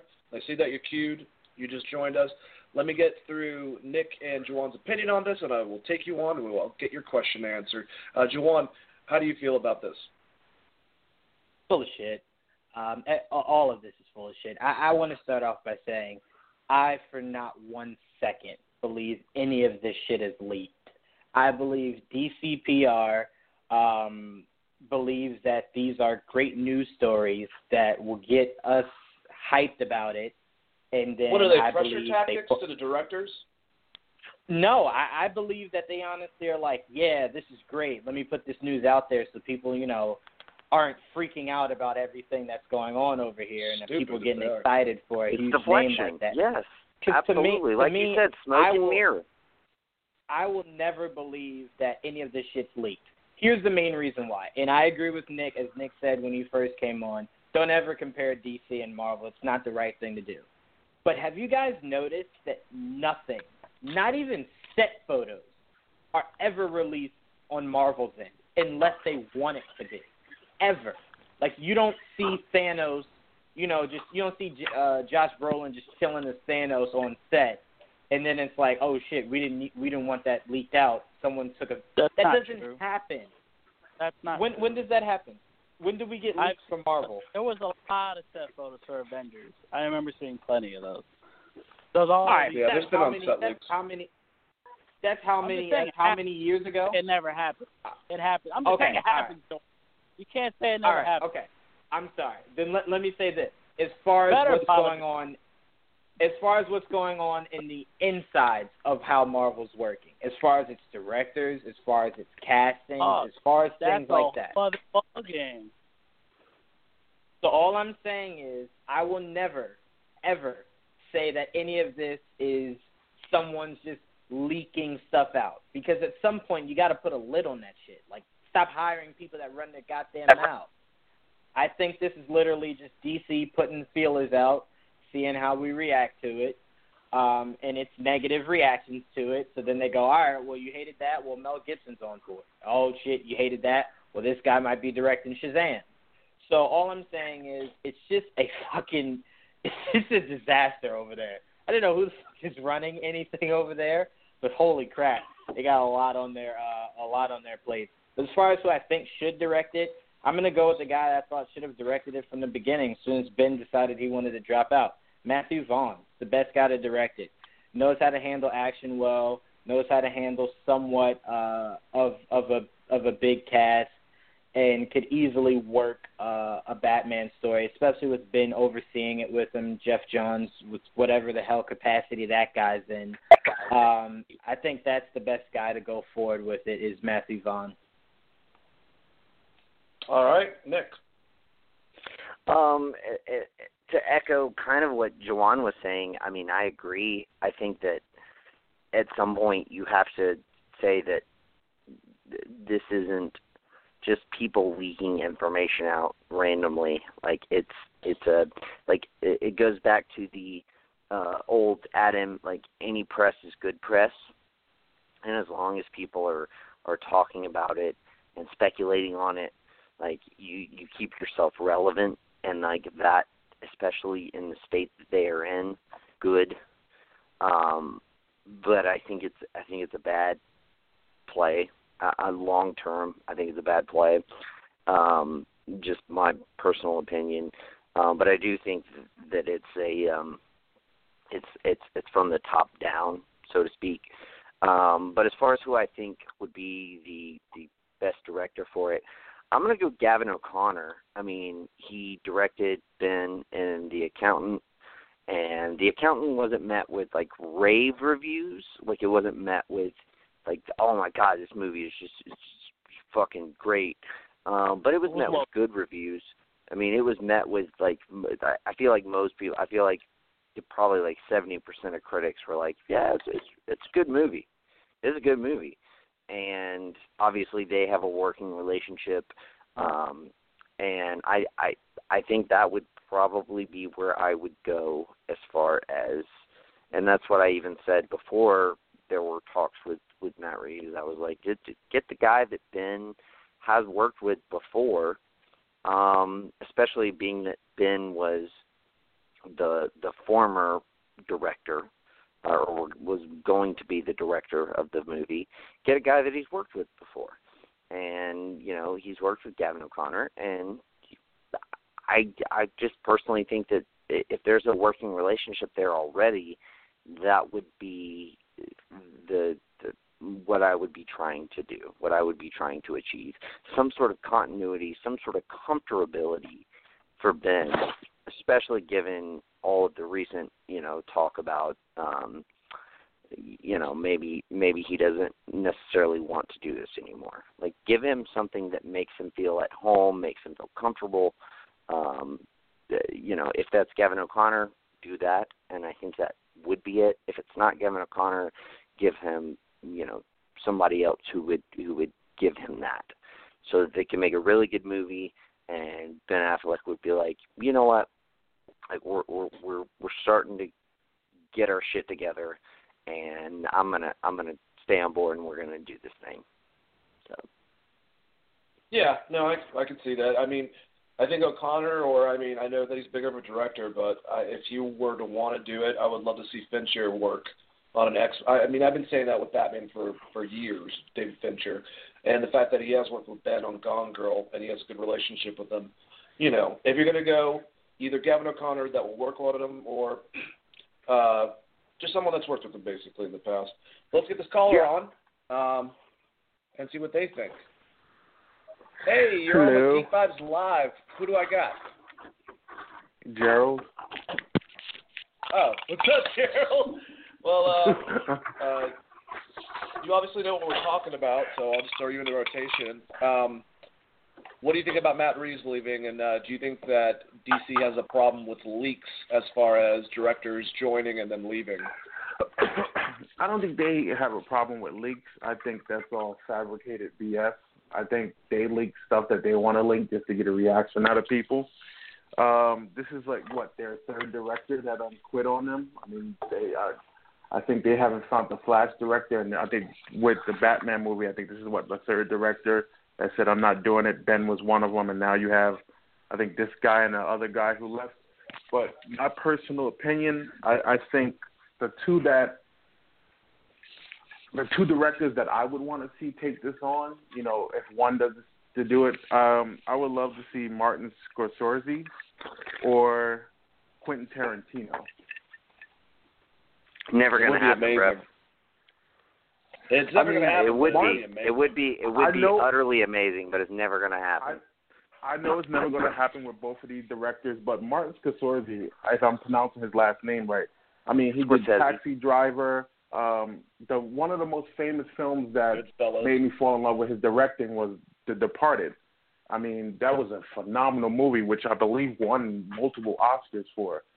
Absolutely. But Quentin Tarantino, he has so many, you know, great heavy hitters on his resume. He has um Pulp Fiction, he has the uh, Hateful Eight, he has uh Django Unchained and, you know, these great big projects. So I know, you know, we'll probably never see these two major hitters, but that would be my pick for this Batman movie. I would see I would love to see Martin do it because you know, the Batman is, is a dark and gritty, you know, you know, comic book and storytelling. So the fact that he made The Departed, and, and you know, if anybody's seen Taxi Driver or The Raging Bull, these were like really some like gritty, hardcore, like dark movies, and it, it would just be great to see like you know, the you know the Batman take on that that type of darkness. Like to me personally, WB is doing Batman all wrong. Batman should automatically be an R-rated movie because it's so dark. But the fact that they want to, you know, pander to kids and you know stuff like that, they got to make it PG or PG-13. But I would love to see Martin Scorsese or, you know, Quentin Tarantino take on the roles though. I could definitely see Scorsese. Um, I I can't see Tarantino at all. Just like I- I'm like the biggest Tarantino fan about- that you could possibly Deadpool? imagine. Uh, no, I, I I I mean I could see that before I could see um Batman. Um, but I I could see Scorsese only in the sense that it would be the um uh, from the sense that it would be like Scorsese tackling something that he has never tackled before. The the problem is I don't see even given Scorsese's level of talent and everything else that he is and has been able to achieve, I still just don't see Warner Brothers.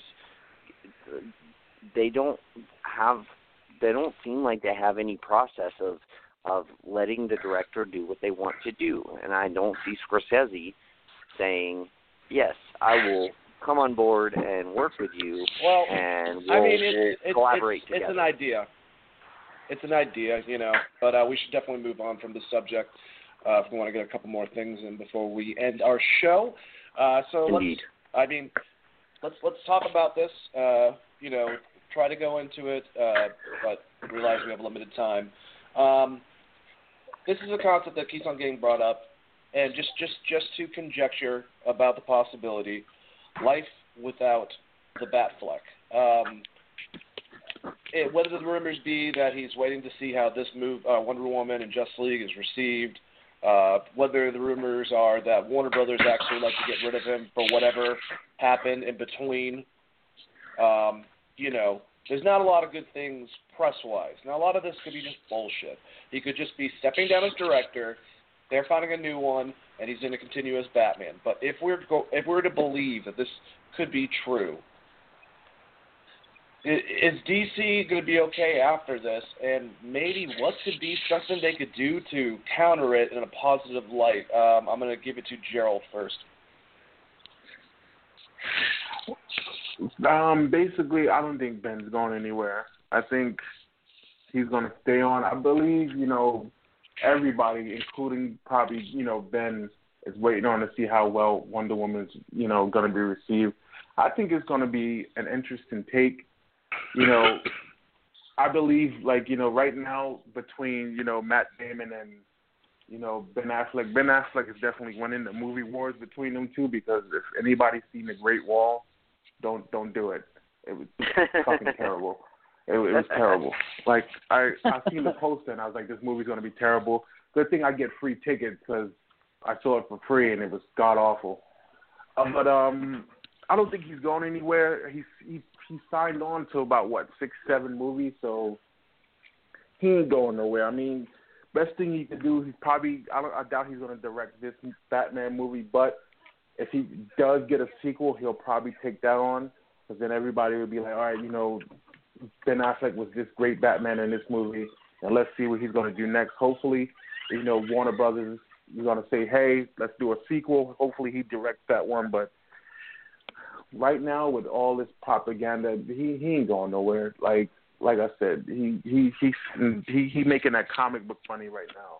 I mean, granted, he has Oscar money and you know, Gone Girl money and all that. Like he's been making money before, like he signed on to DC. But I mean, let's be honest, it's not Marvel and Disney money, but it's a comic book money, and he Yeah. he's gonna stick there. He's gonna stay there. No, I, I completely agree with you, uh, Juwan. What do you feel? Um, I think my biggest thing is you could definitely do life without that flick, and honestly, I don't even think you should wait. I think if he's having this much doubt about uh this the company and and everything moving forward, I say if anything, fix up Justice League, have it look like um Batman doesn't make it, and you have a lot of room between now and the next Justice League movie. So what you could do is just focus on your solos. Uh, you know, Man of Steel, Shazam, Black Adam, uh, Aquaman, Flash, whatever decade that comes out, um, and just focus on those films. And then you can revisit maybe talking to a Michael Fassbender to be your new Batman or whatever. Or you could have him do his first solo and have him kind of pass the torch. You get a big name for Nightwing, pass the torch in uh, in that respect. There- There's a billion ways you could do it, and I would be fine with life after Batfleck. Um, but to me, if I'm him, I'm not even waiting until after Wonder Woman because I can tell you now those reviews aren't going to be that glowing. So if I'm him, I'm I'm I'm packing now. Uh, Joel. Um, I I'll, say I agree with Juwan. Uh, there is a life after Batfleck. I mean, or after Ben Affleck, because Batman will always live on regardless. It's not that's not one man is not stopping that train. Um, and if it, he's right, if if he wants out, then he should just get out. And and the only thing stopping him now is is contract. It's all contract because he would get sued up his ass if he were to try to walk now, and it would make them look terrible and it would fuck up the rest of the movies going forward the rest of this year. That's the main reason you won't hear shit till after Justice League, if it happens at all. Which I don't think it will. I think he's going to stay regardless. But if it does, it'll probably be after Justice League because of everything I just said. Um, but also, uh, like I said, I agree with Juwan, and I I do believe if he were to leave and and they replace him, or they they do the thing with Nightwing and make him Batman going forward, or just maybe just focus on Nightwing instead of Batman altogether, which I doubt.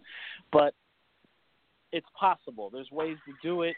I would be okay with it, and that that's. I mean, I I don't think he's going anywhere, but that's. I'm, I it, there's definitely life after Batfleck. Nick, how do you feel? I mean, yeah, I pretty much feel the same way as everybody. Like, I I think there is definitely a a road that you can take uh, as far as continuing Batman without Ben Affleck. I think uh, it, it's precarious uh, in the sense that you know, um, uh, you, like Marvel has has like had this going on with Robert Downey Jr. for years. Like, what if Robert doesn't sign on for the next contract? And you can continue, especially now, you can continue your saga without Iron Man. Uh, the DCU cannot continue their saga without Batman. Batman is the but, like. I mean, I know like a lot of people say Superman's the most popular. I I don't buy that. I think it's Batman, Superman, and Spider Man as far as your most popular superheroes. I don't think you can continue without Batman. I just I just don't think you can. But I do think you can recast. I mean, fuck, they did it with Val Kilmer, they did it with George Clooney, and they continued the same basic storyline, and they do it with James Bond all the time. Um, I, I mean, I just think you can recast, and everything will be okay. My personal pick would be John Hamm. Do you get John Hamm on board? I think he could kind of continue the same kind of um, gravitas that that Ben Affleck has has given the character.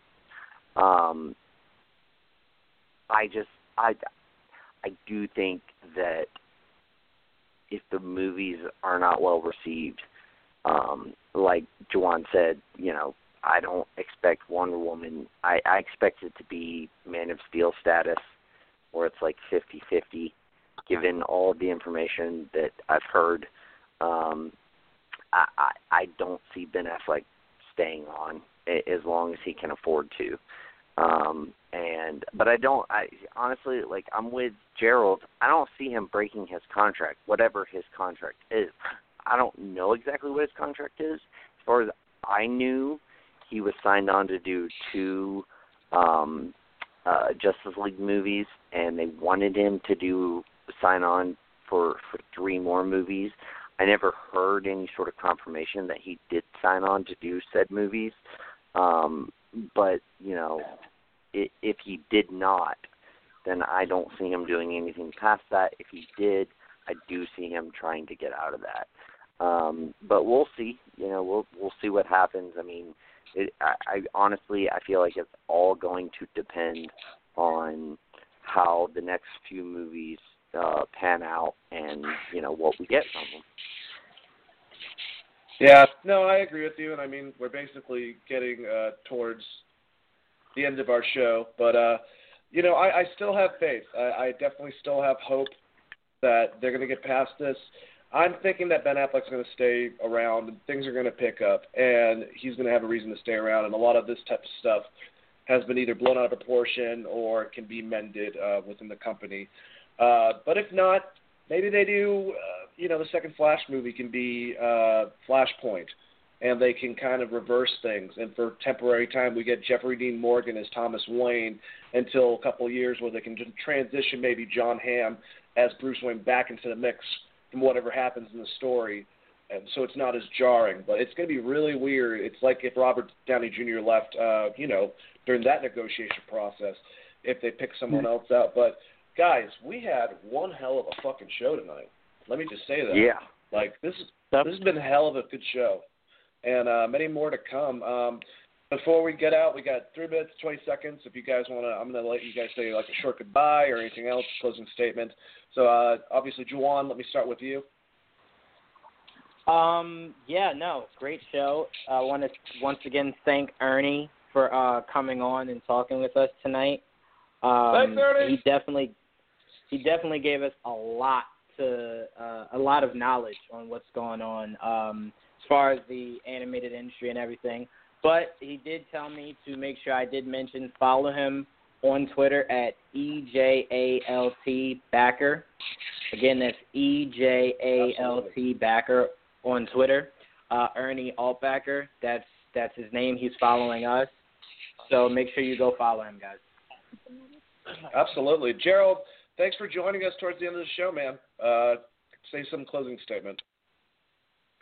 Yeah, I'm sorry I got in late. You know, uh, was out with my mom and then just got told to just call in late. So, um, but basically, I I basically called in early and I was listening to the show. I didn't hit one, but you know I heard everything and it was a great show tonight.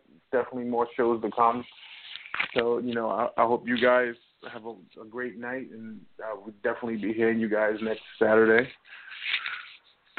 All right, thanks, man. Um, Joel, how'd you feel about tonight?